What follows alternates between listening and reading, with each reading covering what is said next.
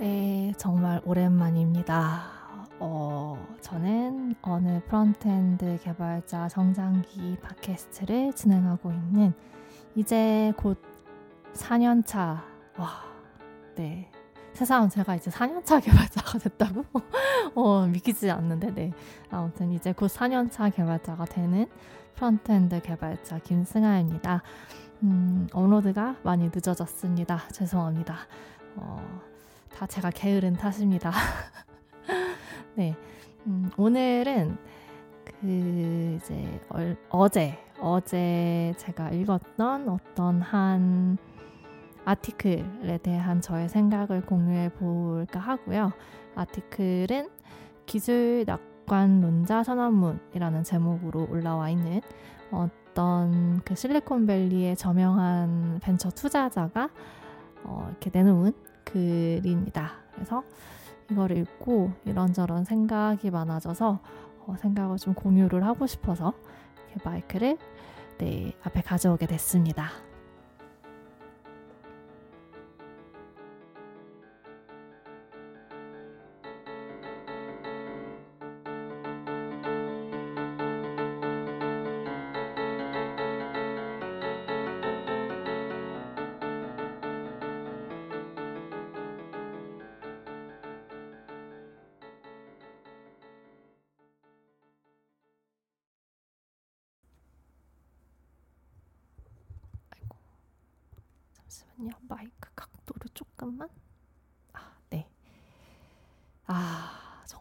오랜만이죠. 네.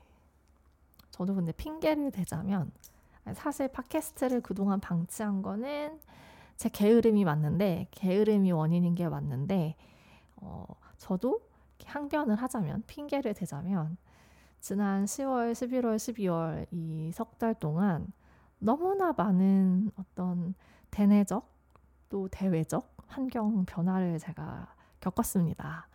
그래서 뭐 지금 저는 잠깐 일을 쉬고 있는데 일을 쉬고 있는 게 그 뭐지? 그러니까 회사를 그만뒀다. 뭐 그런 그런 의미의 쉬는 게 아니라 어, 회사에서 유급 휴가를 줬어요. 네, 유급 휴가 그래서 월급 다 받으면서 쉬는 시간을 지금 좀 만끽을 하고 있는데 뭐 그렇게 된 이유가 제가 수습을 채 떼지도 않았는데 그러니까 들어온 지 석 달도 되지 않았는데 어, 이제 회사가 사업을 피봇을 결정을 하게 되면서 뭔가가 굉장히 많이 바뀌었어요. 그런 것도 있었고 또 이제 대내적으로 제 개인적으로는 어, 이사가 있었고 이사 전에 이제 한 달 장장 한 달에 걸친 리모델링이 있었습니다.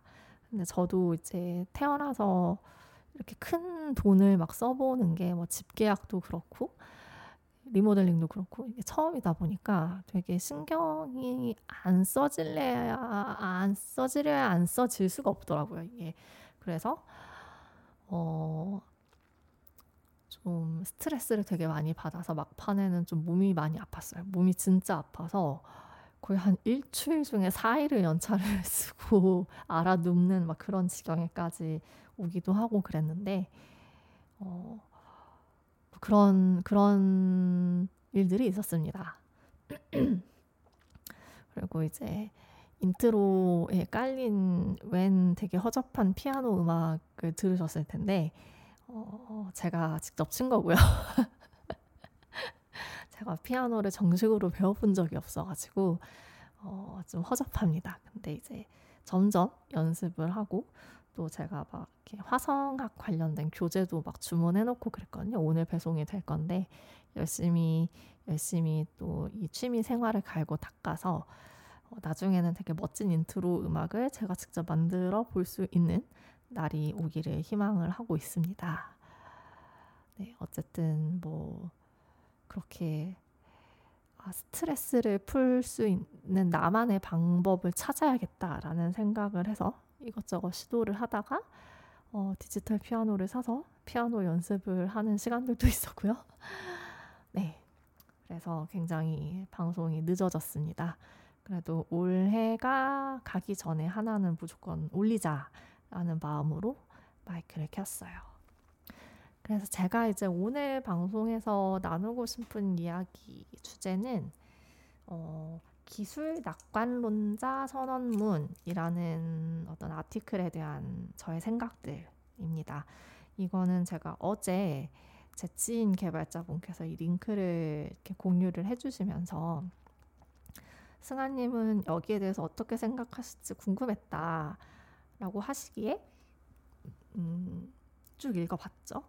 그 이 글의 원문 그리고 원문과 이제 한국어 번역본은 구글에서 그냥 기술 낙관론자 선언문 이렇게 딱 치면 구글 검색에 가장 최상단에 나와요. 그래서 그거를 이렇게 한번 읽어보시고 이 방송을 들으시면 더 좋을 것 같아요. 그래서 이 글은 실제로 미국의 굉장히 유명한 그 벤처 캐피탈, 그러니까 VC, 그러니까 벤처 투자자죠. 투자자, 굉장히 유명한 투자자가 쓴 글이라고 하고요. 어, 굉장히 길이, 기, 글이 긴데, 어, 압축적으로 얘기를 하자면, 기술의 발전이 어, 우리의 인류를 구원할 것이다. 뭐 약간 이런 느낌의 뉘앙스의 글이에요. 그래서 기술 그리고 시장, 그러니까 기술과 시장 그리고 이 기술을 통한 물질적인 풍요 그리고 그 모든 것을 가능하게 해주는 이 시장 이것들은 어, 우리의 미래고 우리를 구원해 줄 거고 약간 어, 기술 최고 약간 이런 걸 주장하는 기술 발전 최고 약간 이런 느낌의 글인데 어 네. 그래서 이제 쭉 읽어봤어요. 그분이 이제 링크를 공유를 해주셔서 쭉 읽어봤는데, 어, 일단 이 글을 읽어보시지 않은 분들은 제 팟캐스트를 약간 지금 당장 일시 정지를 시키시고 한번 구글을 검색하셔서 글을 한번 읽고 이 방송을 듣기를 추천을 합니다. 왜냐면 제가 혼자서 막 이렇게 떠드는 게 무슨 말인지 하나도 이해가 안 되실 것 같아서 일단은 어 정지 버튼을 누르시고 이 구글에서 구글 아니 구글 기술 낙관론자 선언문을 검색하셔서 뜨는 그 글을 한번 쭉 읽고 다시 제 팟캐스트를 재생해 주시면 감사하겠습니다. 제가 이 글을 딱 읽고 나서 그냥 딱 들었던 첫인상부터 얘기를 하면 굉장히 미국적이다. 굉장히 미국스러운 글이다. 미국스러운 생각들이다 라는 생각을 했어요. 미국적이다 라고 하면 이제 어떤 거를 뜻하는 거냐면 이제 어 우리나라가 유교 사상의 영향권에서 벗어나기가 힘들잖아요. 오랜 시간 동안 그 문화권 위에서 모든 게 쌓여왔으니까 그런 것처럼 미국은 미국이라는 나, 그 나라의 역사는 이제 프레그마티즘이라고 하는 우리 말로는 실용주의적인 사상이 약간 좀 역사적으로 사상적으로 이렇게 토대가 되어 온 나라예요.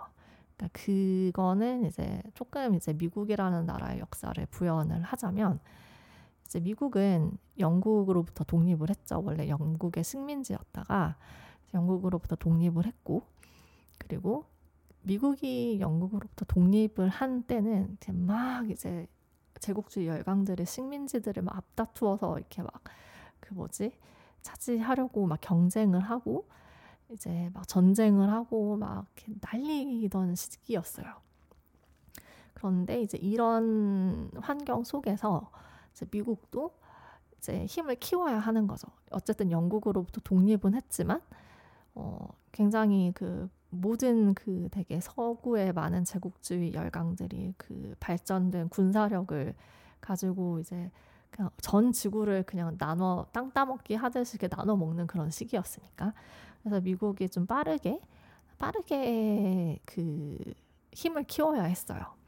이제 그러다 보니까 이제 미국에서 어는 굉장히 효율적이고 뭔가 적은 투입으로 최고의 어떤 그 아웃풋을 만들어내는 이제 그런 것들이 중요하게 여겨지게 됐어요.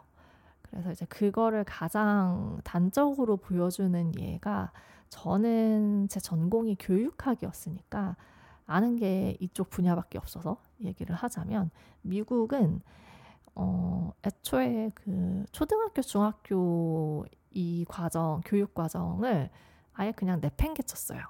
내팽개치고 오로지 대학 교육의 발전에만 온 자원과 뭐 돈과 이런 걸 다 몰빵을 합니다. 왜냐하면 어, 일단 대학 교육, 고등 교육을 발전을 시켜서 유럽에 있는 유수한 그런 학자들도 이렇게 많이 모셔오고 그런 식으로 해서 이 진짜 학자들이 이렇게 정말 연구하고 공부할 수 있는 환경을 또 잘 만들어주고 또 이제 고등 교육의 발전, 그러니까 고등 교육 그러니까 한정된 자원을 초등학교, 중학교 같은 그런 약간 의무 교육 뭐라고 하지 어린 아이들을 대상으로 하는 교육보다는 진짜 이렇게 능력 있는 인간들에게 제대로 투자를 해서 어, 그 사람들을 성장을 시키는 게 훨씬 더 국가 전체적으로는 이득이라고 판단을 한 거예요. 그래서 미국에 어, 좋은 대학들이 많은 거예요. 왜냐하면 진짜 그 대학 교육에 국가적으로 많은 자원을 쏟아 부었거든요. 그래서 지금도 보면은 뭐 유학 간다라고 하면 대부분 미국으로 유학을 가잖아요. 미국에 워낙 그 대학 시스템이 잘 되어 있기 때문에. 근데 대신에 이제 미국은 이제 초등학교, 중학교, 고등학교 이 대학 교육 이전까지의 교육이 좀 개차반이에요. 사실 그걸 따지면 그걸로 따지면 우리나라가 훨씬 제도 교육은 잘 되어 있어요. 그러니까 미국도 돈 많으면 사립학교를 보내는 게 그러니까 공립이 애초에 후졌어요. 그러니까 후졌고 어 후졌다는 게 그러니까 거, 그 공립 교육에 대한 어떤 그 그러니까 이거를 되게 발전시켜야 한다는 의식 자체가 어, 많이 부족했어요. 그러니까 그거를 깨닫게 된 게 아 이게 그 어린 아이들의 그런 학업 성취라든가 이런 것도 신경을 써야겠구나라고 정신을 차린 게 그 스푸트니크 1호 발사 사건이라고 해가지고 그건 또 뭐냐면 1957년인가 그 미국 그러니까 소련에서 먼저 그 우주선을 쐈어요. 우주선을 쐈는데 미국이 자기네들이 최강이라고 생각을 하고 있었는데 어, 이렇게 소련에서 먼저 또 어마어마한 기술 발전을 보여주니까 미국이 거기에 충격을 받고 어, 그 아 진짜 이거는 진짜 우리나라의 어떤 전체적인 교육 수준을 끌어올려야 한다라는 그 강한 자극제가 되었어요.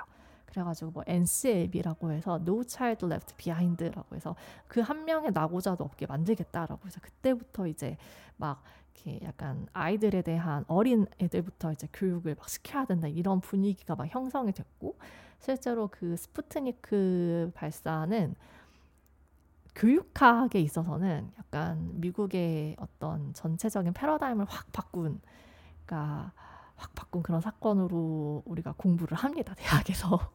네, 아무튼 뭐 이렇게 뭐 길고 길게 어 이렇게 변죽을 울렸지만, 그러니까 하고 싶었던 말은 미국은 굉장히 실용주의적인 나라고 이 한정된 자원을 가지고 어떻게 이거를 운용을 하면은 가장 그 실질적인 이윤, 실질적인 효용을 가장 크게 얻을 수 있을 것인가?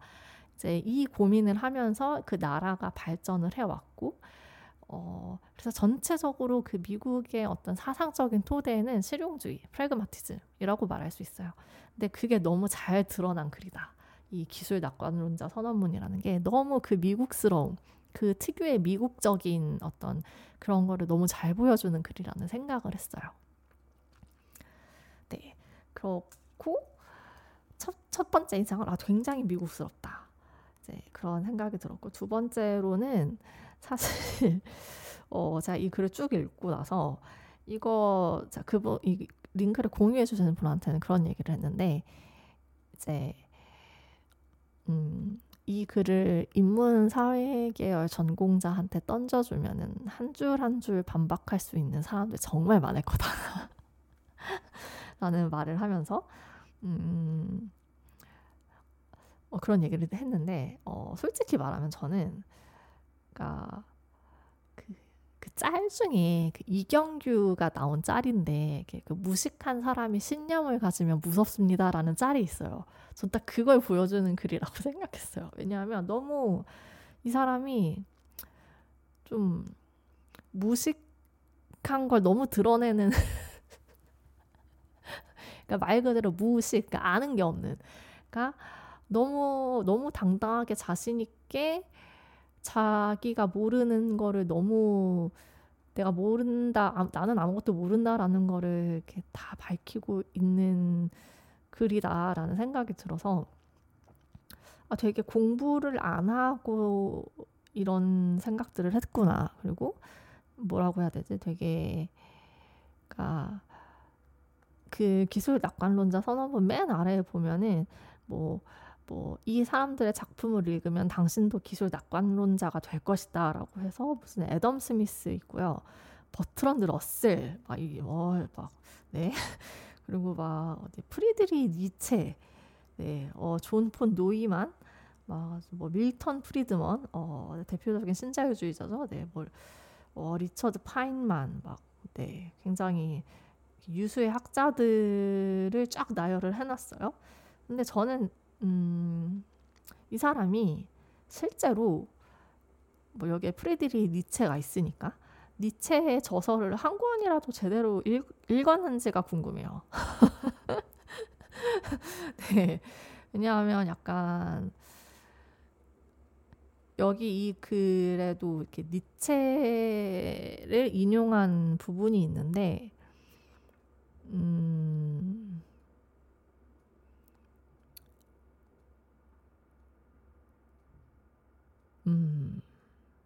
진짜 이 사람이, 어, 니체, 니체를 아나? 니체를 안다고 할 수 있나? 어, 그러니까 딱 그런 느낌이에요. 그러니까 뭐 이 사람이 니체를 읽었을 수 있어요. 밀턴 프리드먼을 공부했을 수 있고 데이비드 리카르도를 공부했을 수 있고 또 애덤 스미스를 공부했을 수 있어요.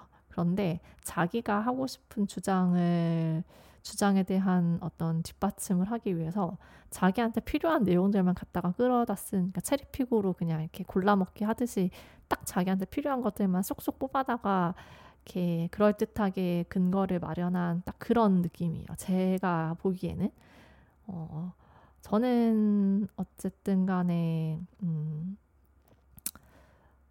뭐 아무래도 제가 문과였으니까 문과였으니까 그러니까 예를 들면은 뭐 굉장히 경쟁과 진화에 대해서 엄청 긍정적으로 묘사하고 있는 부분이 있는데 이게 굉장히 그러니까 피상적으로 지식을 접하면 많이 오해하는 부분이기도 해요.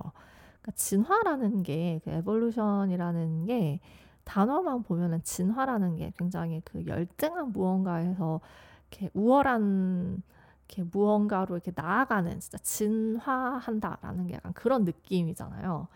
근데 실제로 다윈은 그러니까 열등한 것 열등한 생명체와 우월한 생명체를 나누고 어, 이다, 이들이 엄청 막 자연에서 경쟁을 해가지고 싸워서 그래서 막 그런 경쟁 환경에서 싸워가지고 이긴 사람들이 결국 뭐 생존을 하고 이제 후대의 자손을 이어나간다 이런 이런 말을 한 학자가 아니에요. 그러니까 다윈은 자연 선택설을 주창한 학자이고 그 자연 선택설의 어떤 기본이 되는 개념은 경쟁과 싸움에서 이긴 자가 생존한다가 아니에요. 뭐냐면 이렇게 많은 이제 개체들 중에 돌연변이들이 막 이렇게 툭툭 튀어나올 거란 말이죠.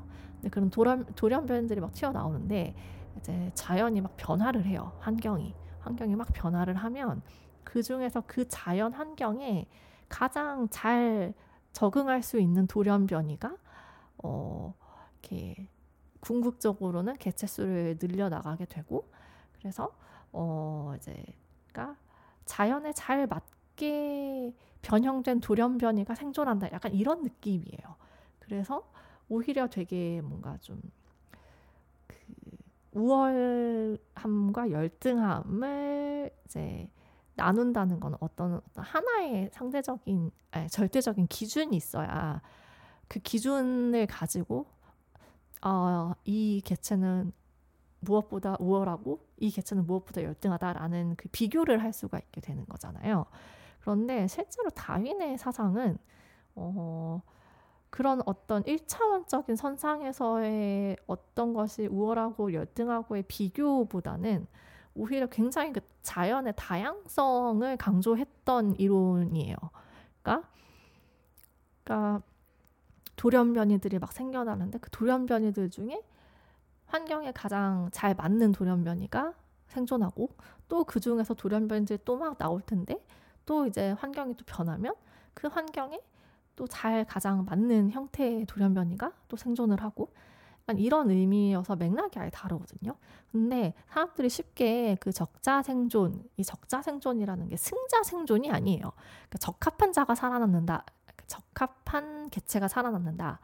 라는 의미인데 이게 이제 뭔가 그 승자 생존이라는 의미로 이렇게 곡해가 되는 거는 아무래도 이제 그 제국주의 시대에 그때 당시에 이제 다윈의 이론의 영향을 받아서 사회 진화론이라는 게 만들어졌거든요. 그게 이제 제국주의를 좀 사상적으로 뒷받침을 해주는 그런 어 이렇게 이론이 됐는데 이제 그런 그 사회 진화론의 밑에서 막 우생학 이런 것도 나오고 우생학이라고 하면은 이제 진짜 말 그대로 열등한 유전자와 우월한 유전자가 있어서 이렇게 막 별의 별게 막 그 당시에 많이 나오던 그러니까 어 이렇게 결국 그러니까 결 과적으로는 그러니까 백인이 훨씬 우월하다라는 거를 증명하기 위한 유사 과학쯤 되는 진짜 말도 안 되는 헛소리가 과학적인 이론인 것처럼 이렇게 막 여겨지고 막 그렇게 됐던 그런 사회 분위기가 있었어요.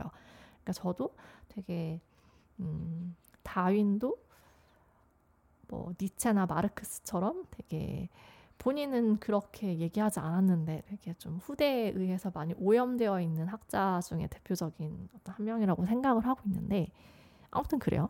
그런데 되게 막 진화를 신뢰한다면서 어, 막 경쟁을 또 신뢰한다고 하고 그리고 되게 자유시장이 뭐 그러니까 자유시장 경제를 되게 찬양을 하는데 근데 세상에 절대적으로 옳은 시스템이라는 건 없잖아요. 그러니까 지금은 우리가 자유시장 경제, 자본주의 체제에서 모든 게 다 돌아가지만, 어, 그렇다고 해서 이 자본주의, 자유주의 시장 경제가 지금까지 그 뭐 등장했던 그 어떤 경제 체제보다도 우월해서 이게 살아남은 건 아니에요. 저는 그렇게 생각해요. 그리고 어 오히려 자본주의 자유시장 경제 체제가 계속 이렇게 명맥을 이어올 수 있었던 이유는 그동안 정말 많은 그 단점들이 있었어요. 문제가 많았죠. 그래서 그 어떤 대체되는 아이디어로서 마르크스가 이제 사회주의 공산주의를 얘기를 했고 그리고 그 마르크스의 영향을 많이 받아서 그 후대에 약간 뭐, 뭐 그람스라든가 뭐 또 누가 있지? 어디 마르크스주의자들이 또 누가 있지? 알티세로도 그렇게 얘기할 수 있으려나? 아무튼 이제 그런 좀 마르크스의 영향을 받은 후대 학자들도 많이 나오게 되는데 그렇게 끊임없이 그 자신을 공격하고 자신의 문제에 대해서 이렇게 막 어떻게 뭐라 해야 되지 이렇게 자신의 문제를 이렇게 까발리는 그런 여러 이론들과 여러 주장들의 공격에 대해서 이 시장 경제는 유연하게 자기의 모습을 계속 바꿔왔어요. 그러니까 지금의 자본주의 이 자유시장 경제 체제는 애덤 스미스 시절의 시장 경제와는 또 다를 거거든요. 달라요. 네. 역사가 달라졌고 이게 사회가 다 바뀌었잖아요.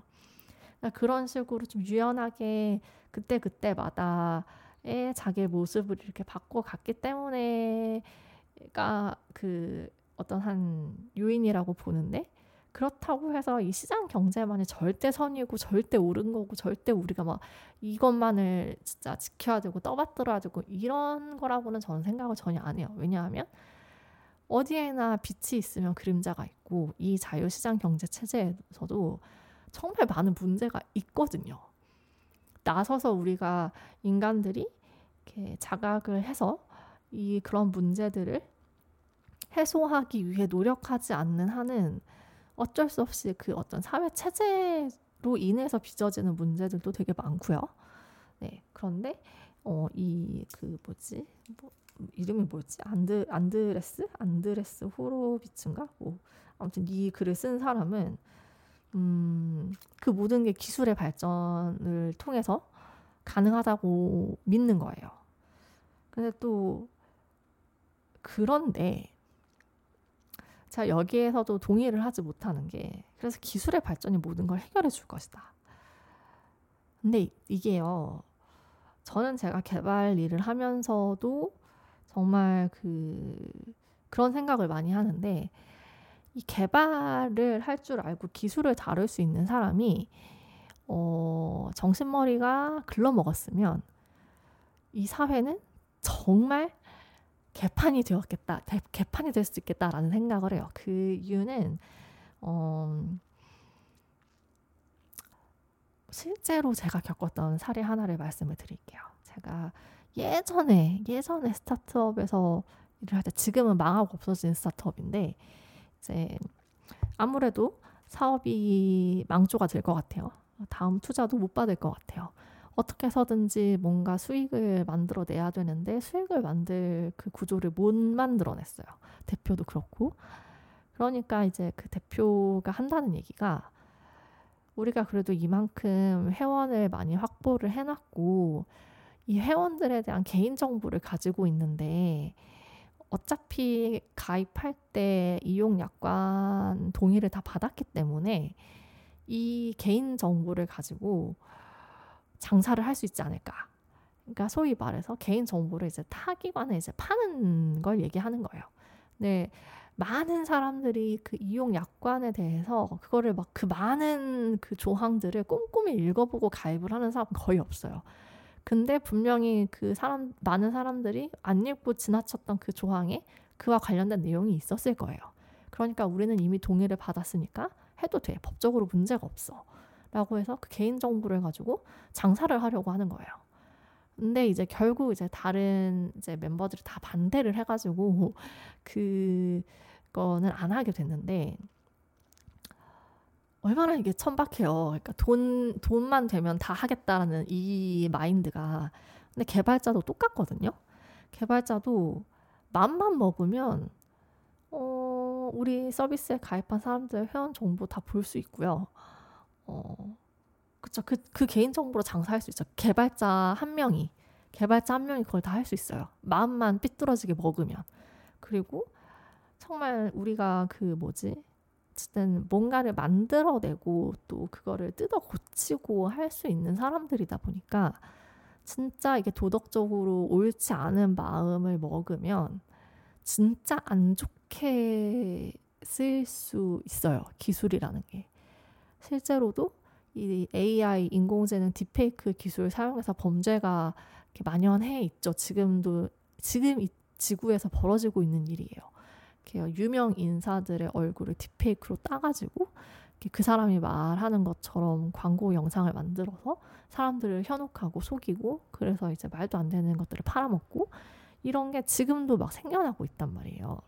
그렇기 때문에 아, 기술의 발전이 모든 걸 다 해결해 줄 것이고 우리 인류를 구원해 줄 것이다. 이전에 어 저는 먼저 선행되어야 할 거는 윤리적인 고민들 그러니까 윤리적 주체로서의 인간이 먼저 전제가 되어야 하고 그 윤리적 인간 윤리적인 주체로서의 인간이 먼저 어, 된 다음에 그 이후에 기술의 어떤 발전과 효용이 의미가 있는 거라고 생각을 해요. 그래서 그런 부분에 대한 언급 없이 그냥 무작정 아 기술 발전은 우리를 구원해 줄 것이다라고 막 우리의 적은 막 뭐 누구고 뭐고 뭐고 이런 적들을 막 물리쳐야 된다 막 이런 식으로 사람들을 선동하는 것 같은 식의 그런 글을 굉장히 또 파급력이 큰 그런 유명한 실리콘밸리의 벤처 투자자가 이런 글을 썼다는 게 대단히 실망스럽고 어, 네, 미국이라는 나라에 실망을 했고 예. 그리고 음, 굉장히 인간과 사회에 대한 고민의 깊이가 너무 얕다. 그게 너무 드러난다. 그리고 어, 굉장히 무서운 신념을 가지고 있는 사람이다. 이런 이건 너무 무서운 신념이다. 이런 이런 그러니까 그니까 진짜 그 무식한 사람이 신념을 가지면 진짜 무섭다. 그 그거에 너무 그 적절한 사례를 보여주는 게 이 글이라는 생각을 했어요.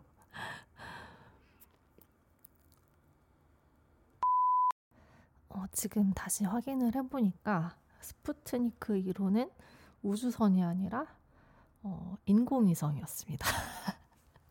네. 아, 제가 말하면서도 우주선은 아닌 것 같은데 해가지고 방금 찾아봤는데 인공위성 인류 최초의 인공위성 네 스푸, 스푸트니크 1호 1957년 네 그렇습니다.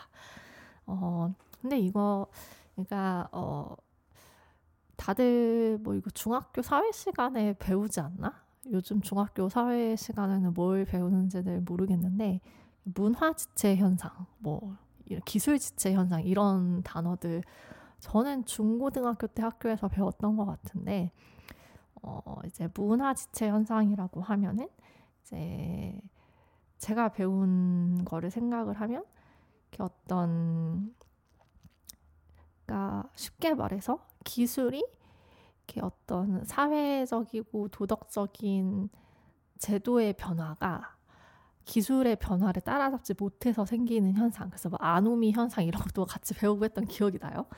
그러니까 아무리 이렇게 인간 사회가 노력을 한다고 해도 이렇게 물질 문명의 발전 속도를 이렇게 뭔가 도덕, 가치관, 윤리, 사회 제도 이런 어떤 좀 더 추상적이고 모호하고 그런 문화들, 그런 인간의 문화들이 물질 문명의 속도를 따라갈 수는 없을 거예요. 항상 보면은 기술이 먼저 앞서요. 그러고 나서 이제 이런저런 문제를 이야기하고, 그러고 이제 그 문제를 해결하기 위해서 뒤늦게 아 이거 문제구나 해서 이제 법 같은 걸 만들고 규정 같은 걸 만들어서 제재를 하고 제한을 두고 보통 이런 식으로 역사가 전개가 되어 왔죠. 그리고 개발자는 그 기술을 만지는 사람들이잖아요. 그렇기 때문에 저는 되게 그 윤리적인 의식이 엄청 중요한 직군이라는 생각을 해요. 제 개인적으로는. 음,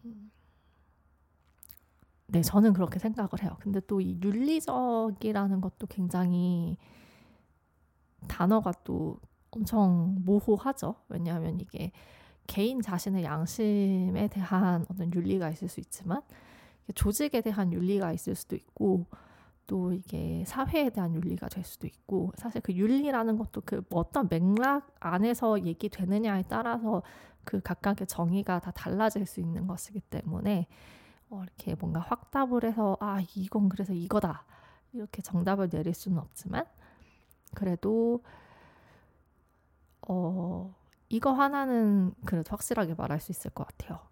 그러니까 음, 옳고 그름의 문제, 진짜 옳고 그름의 문제와 이것이 진짜 실질적으로 유용하냐 아니냐의 문제, 그리고 또 좀 더 딴 길로 세자면 내가 감정적으로 이거를 공감하고 이해하고 할 수 있느냐 마느냐의 문제는 지금 제가 세 개를 얘기를 했죠. 도덕적으로 어떤 것이 옳, 옳으냐 그르냐의 문제 그리고 이게 실질적으로 유용하냐 아니냐의 문제 내가 어, 마음속으로 감정적으로 이거를 공감하고 받아들일 수 있느냐 마느냐의 문제는 다 별개예요.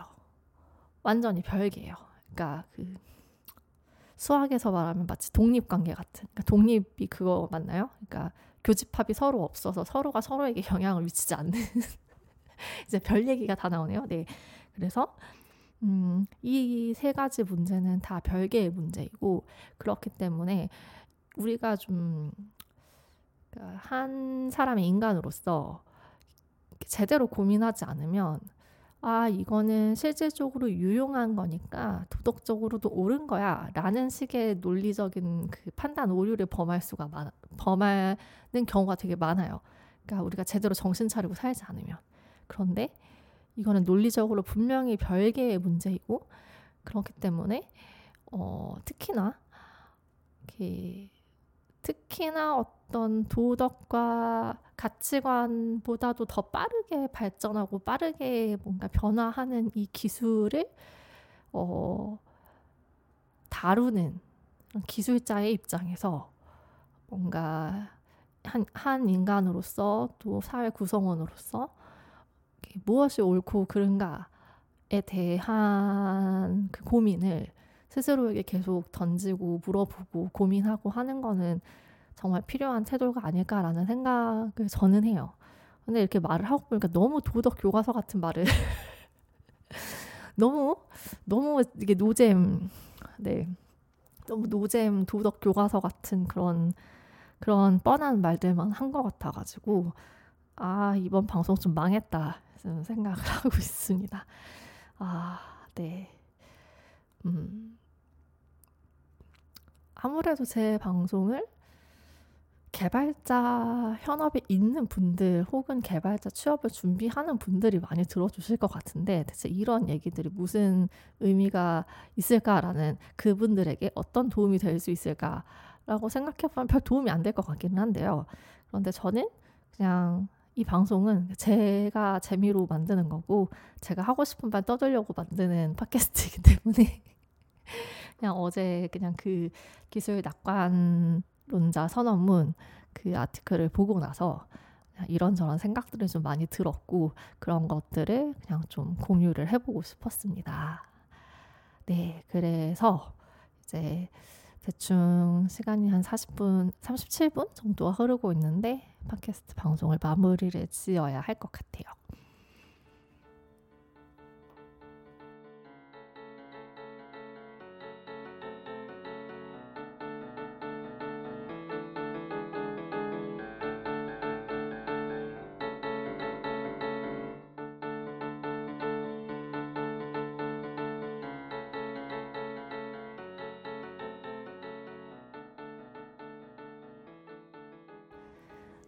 제가 그 방송 초입부에 이 인트로 음악을 제가 직접 피아노로 친 거다라고 말씀을 드렸는데 어 이거를 듣고 아 이거 이 노래구나 하고 딱 알아맞히신 분이 있다면 너무 감사할 것 같아요. 네. 어 지금 제가 악보를 이렇게 좀 사려고 하는데 아직 제가 악보를 하나도 구입을 하지는 않았어요. 그래서 근데 이제 피아노는 치고 싶고 하니까 이제 제가 되게 좋아하는 거의 매일 하루에 한 번 이상은 꼭 듣는 저의 플레이리스트 중에 하나가 그 뉴진스의 Ditto라는 곡이었어요. 그래서 제가 이 곡을 되게 좋아해서 그냥 생귀로 듣고 그냥 대충 그 베이스 코드 진행하는 음만 따가지고 이렇게 한 건데 이게 그 주선율을 연주를 못한 게 저작권에 걸릴까봐 저작권에 걸릴까봐 이게 명시적으로 아 이건 뉴진스의 디토다라는 거를 딱 누구나 들어도 알 수 있.